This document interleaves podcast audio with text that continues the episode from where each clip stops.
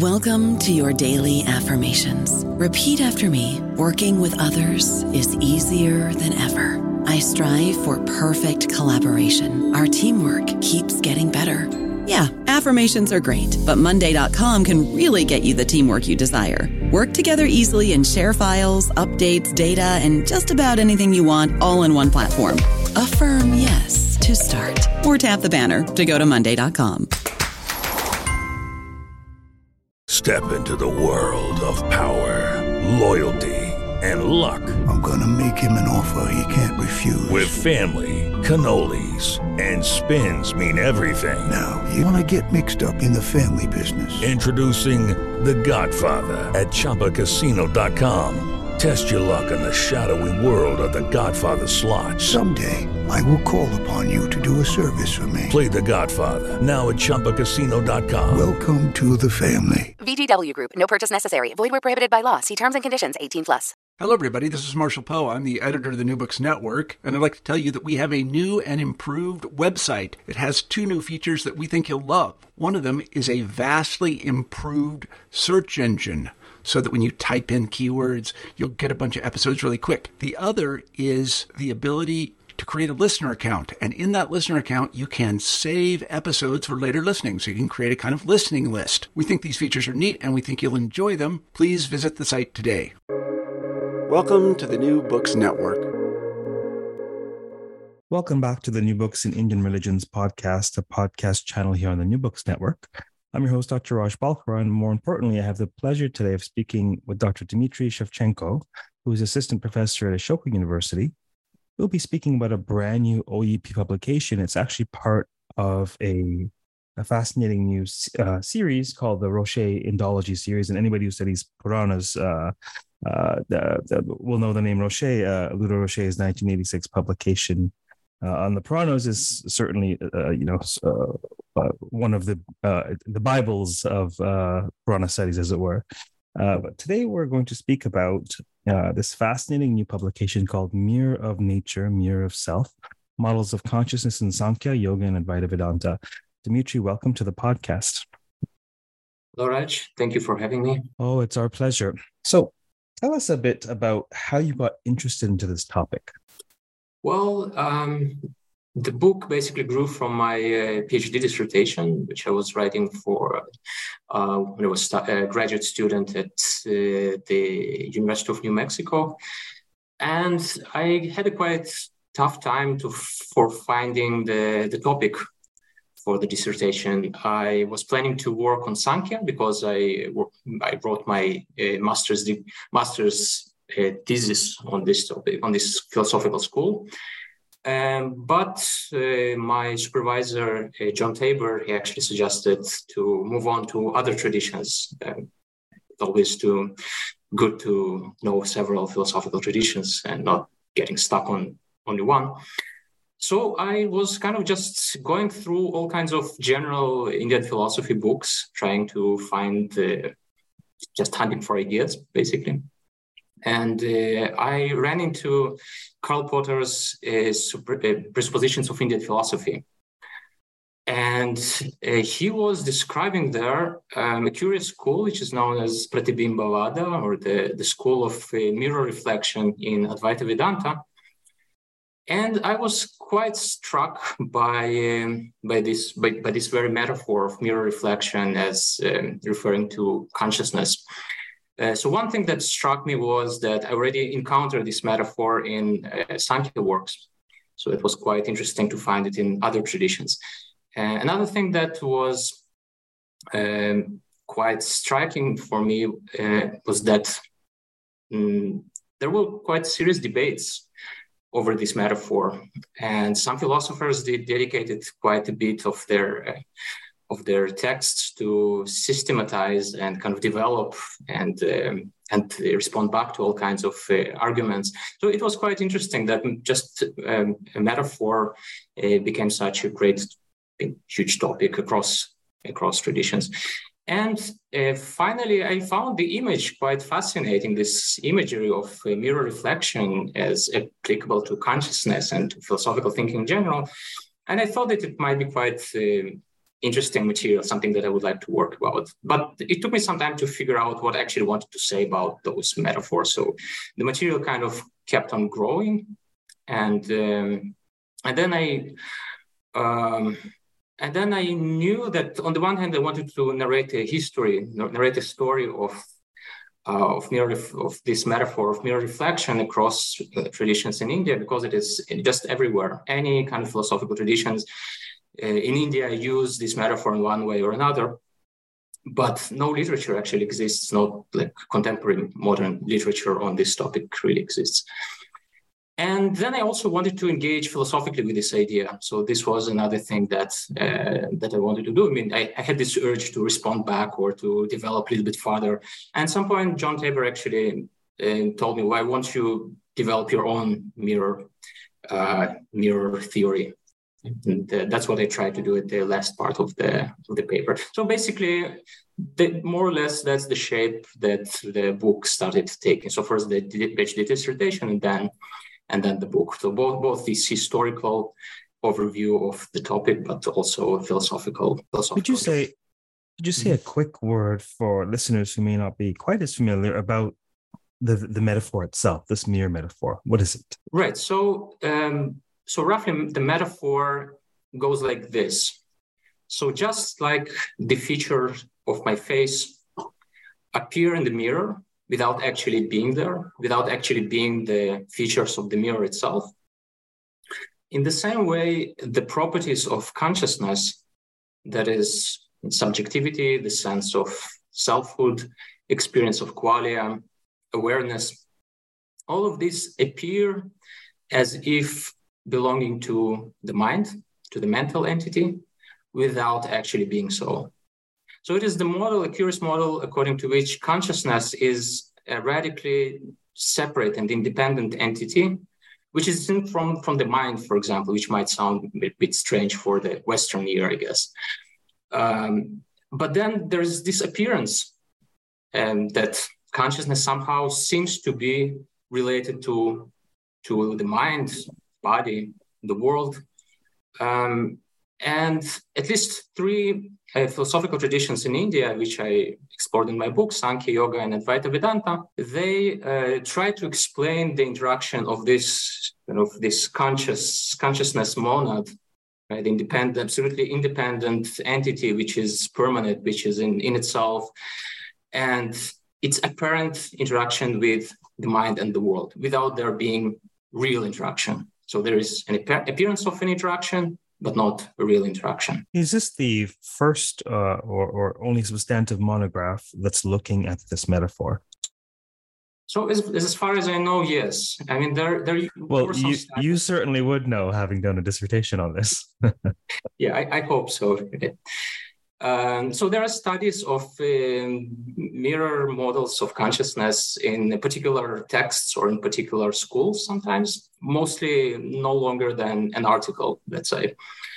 Uh, but this is the first study of the metaphor across traditions, and it allowed me to actually uh, trace the, this quite long history of interactions between different uh, traditions, primarily between the Buddhist reductionists about consciousness and the Brahmanical non-reductionist about consciousness. So the, the, Buddhists would usually reduce consciousness to some kind of a process or cognitive activity. It is something which uh, you know arises uh, upon certain factors being present and goes away when these factors are not present. But the non-reductionist about consciousness, such as Sankhya Yoga and Advaita Vedanta, for them it is just uh, just really existent thing entity which is just there.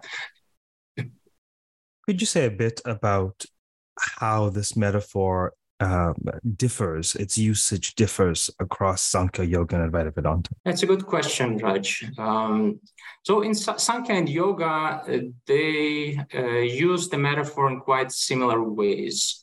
Usually, so both of these schools accept metaphysical dualism.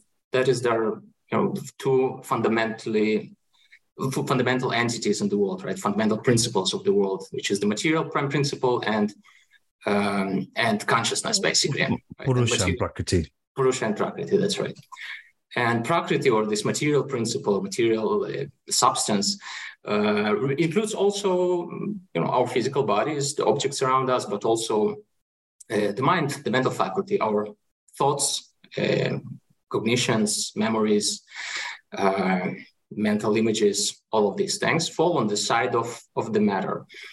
While consciousness really just this kind of phenomenalizing principle, all it does is making uh, the material world to appear, to be experienced. And, and for this school, the metaphor of reflection really uh, was about uh, describing the, this interaction between two ontologically separate entities, Purusha and Prakriti, consciousness and matter slash mind. Right? Because if those are completely ontologically distinct entities, if they're really independent, really distinct, and there is nothing really which, which is shared by those entities, it is unclear how they could interact at all. But it appears to us that they somehow interact. So this uh, idea of uh, possibility of not real but only apparent interaction, right? This was really what was this uh, mirror uh, metaphor about. And again, they developed it in all kinds of creative ways. There are theories of mind reflected in consciousness, consciousness reflected in mind, the objects reflected in, in, in the mind and then in consciousness. So there are all kinds of interesting variations within uh, and among those schools. Uh, regarding Advaita Vedanta, they inherit this uh, metaphor from Sankhya Yoga uh, and also from some other schools. But for them, consciousness really is all there, there is, right? So the, the material world is not real, it is illusory. Um, the mind, of course, is a part of the material world, so it is also not real. But consciousness is real, and it is only one. And that's how they use, try to use the metaphor of reflection in order to explain how one consciousness could appear to be many on the one hand, and how uh, something real could appear as if related to something unreal. Right? So it is a little bit like one sound which can be reflected in many surfaces, right? The same in the same way one consciousness is reflected in many minds. So something like this. Yeah, it's fascinating. Uh, one of you know when teaching, um, yeah, either intro Hinduism or intro Indic philosophy, typically in continuing studies settings, but sometimes in undergrad settings. Um, uh, one of the metaphors that that came to me in teaching some years ago is that um, reality a la Advaita Vedanta is sort of like being in a hall of mirrors. You know, mm-hmm. you, you walk into a hall of mirrors and there are these these perhaps um, sometimes grotesque, sometimes more accurate reflections about you, and you're responding to these reflections, and and then the question arises, you know, if these if these reflections aren't real, then are the responses real, et cetera, et cetera. But so I really find it fascinating. I hadn't really um, I hadn't really come across in this detail this this metaphor uh, that's been used um, across Indian traditions so vibrantly. So I think it's it's important that you put this on people's radars because metaphor is a very useful way of thinking, and maybe it's something that we're not. You know, it's it's not instinctive in the scholarly world, but it, it certainly can be quite uh, elucidating or useful to think along the lines of metaphors. If you know what is the reflection of the mirror? Is it real? Is it not real? Is it provisionally real? Is it entirely illusory? So I can re- I can relate to your interest in this idea. It certainly is uh, worthy of exploration. Um, one of the fascinating aspects of this work, aside from, of course, the the data itself and the engagement and the and, and the, the engagement with this metaphor across traditions, is that you decide to engage it yourself. Mm. and sort of would you say uh, you're at okay so you're adding to the discussion. Are you adding to the scholarly discussion? Are you adding to to to uh, uh, are, you, are you extending tradition in some regard? How would you characterize the discussion that you're contributing to Right, thank you. I mean, and I agree with you. There is something which is quite fascinating about this image of a mirror, this hall of mirrors, and which actually um, we kind of getting we are lost in deciding what is true, what is real, what is not real. And then even in just one image, I mean, I'm just looking at my face, I could clearly see something which is real there, but there is also this deception, right? That uh, I mean, my face is not where it should be. How is it possible? And then all kinds of thoughts regarding the relationship between the reality and illusion are possible here. Um, regarding yes, my my own engagement, philosophical engagement with those ideas. Uh, so one thing that I uh, I was thinking about. So the first stage, I just wanted to construct this, uh, um, you know, the context, the proper context of those ideas to understand them better, to understand who is arguing with whom, um, you know, what is what is really at stake, what these philosophers mean by a metaphor of reflection.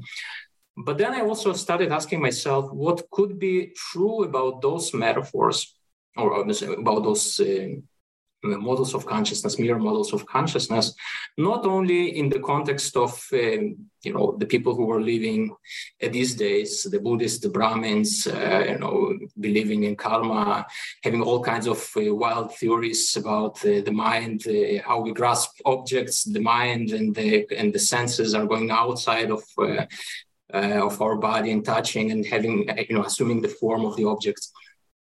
Um, so clearly, not all of these things could be uh, perceived as plausible now. So I started asking myself, what could be plausible even in the context of um, of contemporary ways of being and thinking? And I thought about the, the hard problem of consciousness. So um, so there is most of the theories in contemporary philosophy of consciousness uh, accept that consciousness, right, everything can be naturalized, everything can be explained by natural uh, factors, by natural explanation, by uh, physicalist explanation, and consciousness should be reduced to some kind of, um, I don't know, uh, brain activities, neurological activity processes, things like that. But we still have this difficulty, and this is what is known as the hard problem of consciousness, at least one way to understand it it is that we can't really identify consciousness in the natural world, right? Objectively, from the third person stance. I mean, if you kind of crack open somebody's skull and look uh, under the microscope uh, at the, the, brain, you can't find consciousness there. You can't find personal experience there. You can't find qualia there. Uh, there is just, you know, it is not in the physical texture of the brain. So it must be found somewhere else. And I think that um, the, the way that non-reductionist about consciousness in Sankhya Yoga and Advaita Vedanta define consciousness very thinly, right, very narrowly, as merely this uh, phenomenalizing, phenomenalizing principle, something which makes things appear. It is not causally um, involved in natural in the natural world at all it is merely that kind of thing which is unexplainable, which seems to be at least difficult to be explained in natural terms. in This element which makes things appear and experienced. And I thought that I, can work with this. I could bring in this part, this, idea of non-reductionism about consciousness into contemporary discussions, um, and try to defend them on the basis of uh, mirror mirror models of consciousness, uh, on the basis of an idea that yes, we see some interaction the, clearly the brain creates this experience for us, right? The, the representations of the reality, the cognitive activity, all of these things. It is all being done by, by material factors, but they appear somewhere else. There must be some kind of a phenomenological mirror to reflect all of these things. I don't know about you, but I'm very busy and I don't have a lot of time to cook. That's why I subscribe to Factor. Eating better is easy with Factor's delicious, ready to eat meals. Every fresh, never frozen meal is chef crafted, dietitian approved, and ready to go in just two minutes. You'll have over 35 different options to choose from every week, including Calorie Smart, Protein Plus, and Keto. These are two minute meals. Factor meals are ready to eat and heat, so there's no prepping, cooking, or cleanup needed. They're flexible for your schedule. Get as much or as little as you need by choosing your meals every week. Factor is the perfect solution if you're looking for fast, premium options with no cooking required. Sign up and save. We've done the math, and this is important. Factor is less expensive than takeout, and every meal is dietitian approved to be nutritious and delicious. Head to factormeals.com slash NBN50 and use code NBN50 to get 50% off. That's code NBN50 at factormeals.com slash NBN50 to get 50% off. Well, is isn't it fascinating then that just instinctively, without thinking about this at all, um, on this level, you know, we use the word reflect for think, I mean, this is a fascinating idea. It's just it's an internalized idea that somehow the mind reflects. And so, what on earth is it reflecting? What is the light source? Just to extend the metaphor, we use reflection for thinking all the time, day in and day out. And it's instinctive to us to use the word reflect, it's not questioned. Mm-hmm. And so, perhaps it's related to this idea of this, this mirror um, uh, analogy. I was listening to a recent um, interview. Uh, one of the ironies of my my path is that I create a ton of online content, be it courses or podcasts, but consume relatively little. Nevertheless, I find myself listening to a recent interview by Noam Chomsky, the, the, mm-hmm. the seasoned, um, you know, uh, linguist among other things, and the seasoned, ancient, brilliant, uh, and still doing interviews apparently. And one of the interview, the interviewee asked at the end, you know, uh, many interesting questions. You know, what do you consider your greatest accomplishment? And and the last question was, you know, clearly you've had time to think about a great many things. What is one of the things that you that still puzzles you or that you wish you could understand? And this was precisely what he mentioned. Mm-hmm. He says we we don't not only, uh, you know, uh, within a Western paradigm, right? Clearly, he's not a he doesn't study Eastern religion as far as I know, or or he's not aware of other paradigms. He might be aware of them, but he's not operating within those paradigms. And he said, not only do we not understand the nature of consciousness, we don't even know what question to ask. We don't even hmm. have a mode or methodology. We don't even know how to begin to broach that issue. And I find it fascinating because, on the one hand, um, it's perhaps very counterintuitive to think of consciousness as transpersonal when, when one first studies Indian philosophy, for example.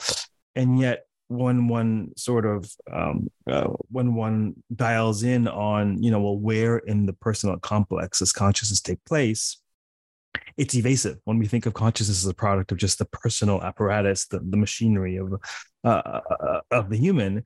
It really is evasive. So uh, clearly, it's yeah. compelling to look to Indic thought for discourse on consciousness because so far it still mystifies um, Western science. I would say.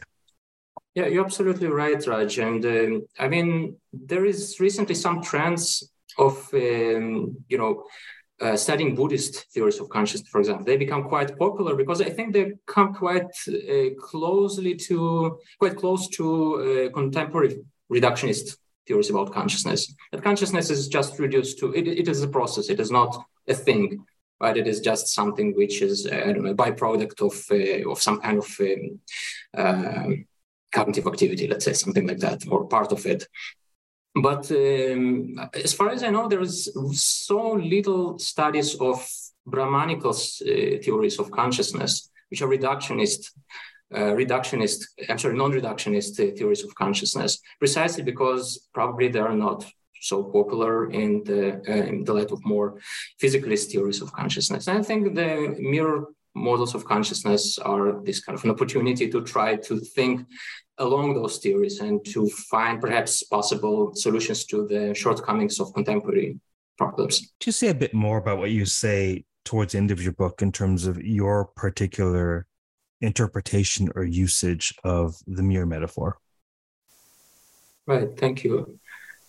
Um, so what I try to develop is um, I'm trying to respond to the problem of the hard problem of consciousness uh, in contemporary thoughts. So, and I'm uh, taking from Advaita Vedanta and yoga the um, the metaphysical dualism between mind and consciousness. And I think that actually doing that is should be quite attractive even for contemporary physicalists, at least perhaps for some versions of it, because it allows us to um, to reduce, to materialize, to naturalize uh, quite huge chunks of the mind because we can now say that uh, cognitive activity is something which, which happens to matter, not to consciousness, not to not to some kind of other ontological uh, ontological entity. Um, cognitions, memories, um, perceptions, even uh, qualia. I mean, the, the content part of qualia, uh, what is being experienced, it's all can be uh, explained by you know brain activity or for mental activity, something like that. But if we leave uh, to consciousness this very thin, very narrow um, set of features, which is basically just you know consciousness is just this phenomenalizing principle. It is just this uh, mirror of nature. It is what the nature needs for appearing, right? Not for just occurring and taking place.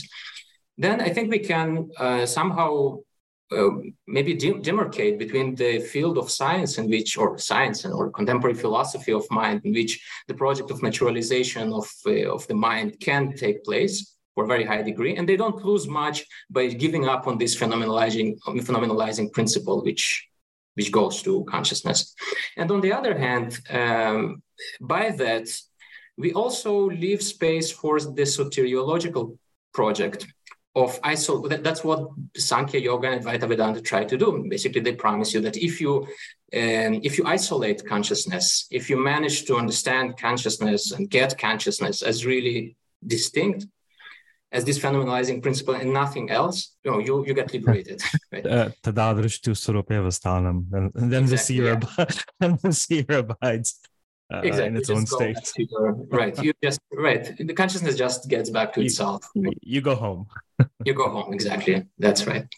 Right. Uh, and and then another thing that uh, I suggested, I thought that there, there is a problem with Advaita and I'm sorry, with Sankhya and Yoga, um, metaphysical dualism, in that they allow for multiplicity of consciousnesses. I don't quite understand how consciousness, if it is entirely distinct from uh, from the natural realm, how it could be many. I mean, what kind of space those different consciousness could not share or kind of be demarcated. I don't quite understand how there may be many consciousnesses. So I suggested to adopt from Advaita Vedanta the idea that there is one consciousness, right? Um, and then basically I try to argue that the mirror model of reflection, uh, you know, allows for a plausible um, picture of the world. I mean, this, this, this, how it could work. I mean, consciousness is in itself; it is not engaged in any way in, uh, in the world, but there is this strange, um, I don't know, this strange, uh, uh, the Sankhya call it um, mutual expectancy, right? Consciousness has this expect, expectancy to, to experience, and uh, there is this capacity of the material world to be experienced. And that's what creates this illusion of somehow, uh, you know, being interacting. Well, perhaps perhaps awareness is uh, is is uh, defined by or related to an object of awareness. Without an object of awareness, awareness has little meaning. Yes. Right, but the, but uh, what should be noted that consciousness can exist without without an object, right? And it is not really doing anything with this object. It, there is just this um, optical illusion of somehow, you know, they they they're interacting with each other, but it is only an appearance. It's not real. Would you, when you use the word consciousness, uh, are you thinking of only the awareness of humans, or would you also think of it as awareness within animals as well, dogs, uh, horses, etc.? That's a good question. And it seems that according to Sankhya Yoga and Advaita Vedanta, consciousness, you know, it is um, it is impersonal right? And uh, the only thing which is required is the, the right kind of uh, the mind, right, which could reflect consciousness. And of course, uh, the animals, at least I don't know, allegedly, they could reflect consciousness and they could have consciousness. But It seems it seems to me. I mean, this is something I was toying with a long time ago as a naive uh, undergrad. I think my first uh, uh what was it? my first religious studies course actually was intro hinduism and i th- and uh, i believe my term papers were on advaita vedanta I was absolutely fascinated uh, when i first encountered this um this philosophy and you know one of the ideas i toyed with was that you know uh, consciousness awareness is you know it is what is it it is the defining feature of um of of life right mm-hmm. plants animals what is the difference between something that we consider living and something that we consider non-living? One has awareness of its surroundings and the other does not. So um anyhow enough armchair philosophizing. I'll leave the professional philosophizing to folks like you. Um, is there anything else about the book or the project that you wanted to share? Right so perhaps i can say a few words about the um, about one of the major uh, kind of, uh, takeaways that uh, I thought uh, I, I, took from from this research, and it is about the history of those centuries long. It's, it's almost one thousand years. Uh, um, of debates between the Buddhist reductionists about the mind and the Brahm- Brahmanical non-reductionists about the mind. You see, everybody would agree uh, that almost everything changes. Right? So the Buddhists would argue everything changes. The Brahmins would say yes, everything around us changes. I mean, the world is this very stormy place where um, things appear and then they annihilate and uh, being being destroyed, and um, you know there is no stability in the world. But for the Brahmanical philosophers, especially those in Sankhya Yoga and Advaita Vedanta, um, they try to preserve this, I don't know, like a, like this precious stone, uh, this consciousness monad. So this one thing which does not change, which uh, which stands all of these storms of life, uh, which is really a permanent entity, which is un- undisturbed by anything, which is um, uninfluenced by anything. It just constantly um, stays in its own blissful nature, so to speak. And um, and when they try to preserve this, so this metaphor of reflection came to be perhaps the most successful um, kind of way to to defend this theory, this non-reduction reducibility of consciousness. Because I mean, at some point, it just becomes one of the you know the standard tools instruments in the philosophical toolbox of those philosophers. So they would they're ready to kind of pull it out anytime that their theory is attacked by the reductionists uh, of consciousness.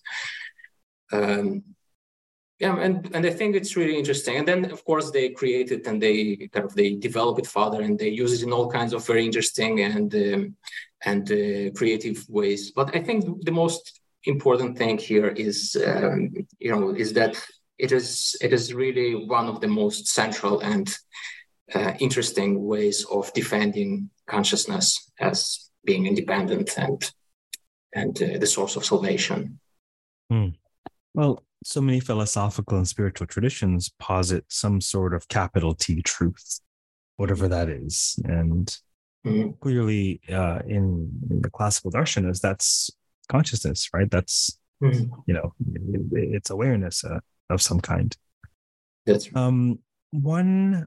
Uh, uh, perhaps we'll end with this question: Is this work that you plan to continue?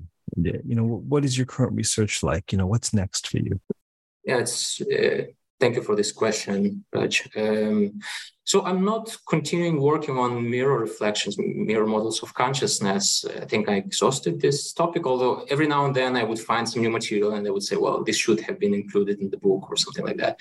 But organically, when I was working with some of the philosophers in my book, especially with Vachaspati Mishra, uh, who worked quite a lot about uh, on, on, the theories of consciousness, both in his Sankhya um, and yoga texts this actually took my interest to, to this kind of figure, a philosopher who actually produces highly original and interesting works written from the perspective of different philosophical schools. Right? I think this kind of so my next project, the project uh, on which I'm working now, would become a book. Uh, it is on the phenomenon of uh, philosophical polyvocality in classical India, um, in which we see philosophers, not many of them, but uh, quite a few, who choose to work on different philosophical traditions. They don't feel themselves to be committed to these traditions. And this phenomenon even came to be uh, considered and re- respected uh, through this um, this title, which was for those uh, those philosophers known as Sarvatantra Svatantra, right? You can translate this this uh, title in all kinds of different ways. The, the way that I translate it is somebody who can uh, defend any uh, philosophical system as his own. And uh, yeah, so this this is my next project. So mostly I work on the works of Vachaspati Mishra from the 10th century and on the works of Appaya Dikshita from the, the 16th century, both of them considered as Sarvatantra Svatantra and who worked on all kinds of different philosophical traditions. Fascinating. Well, when that work uh, sees the light of day, as it were, when it when it's birthed into the world, um, uh, I know a guy who runs a podcast who would be happy to have you back. So by all means, reach out when that work is is out in the world, and we'll, yeah, we'll cover that. My pleasure, definitely. Thank you for being on the podcast today. Yeah, thank you so much for having me. For those listening, of course, we've been speaking with Dr. Dimitry Shevchenko on a brand new OUP publication that is part of uh, the new Rocher Indology series uh, called Mirror of Nature, Mirror of Self, Models of Consciousness in Sankhya, Yoga, and Advaita Vedanta. Until next time, keep listening, keep reading, and keep contemplating the nature of consciousness. Take care.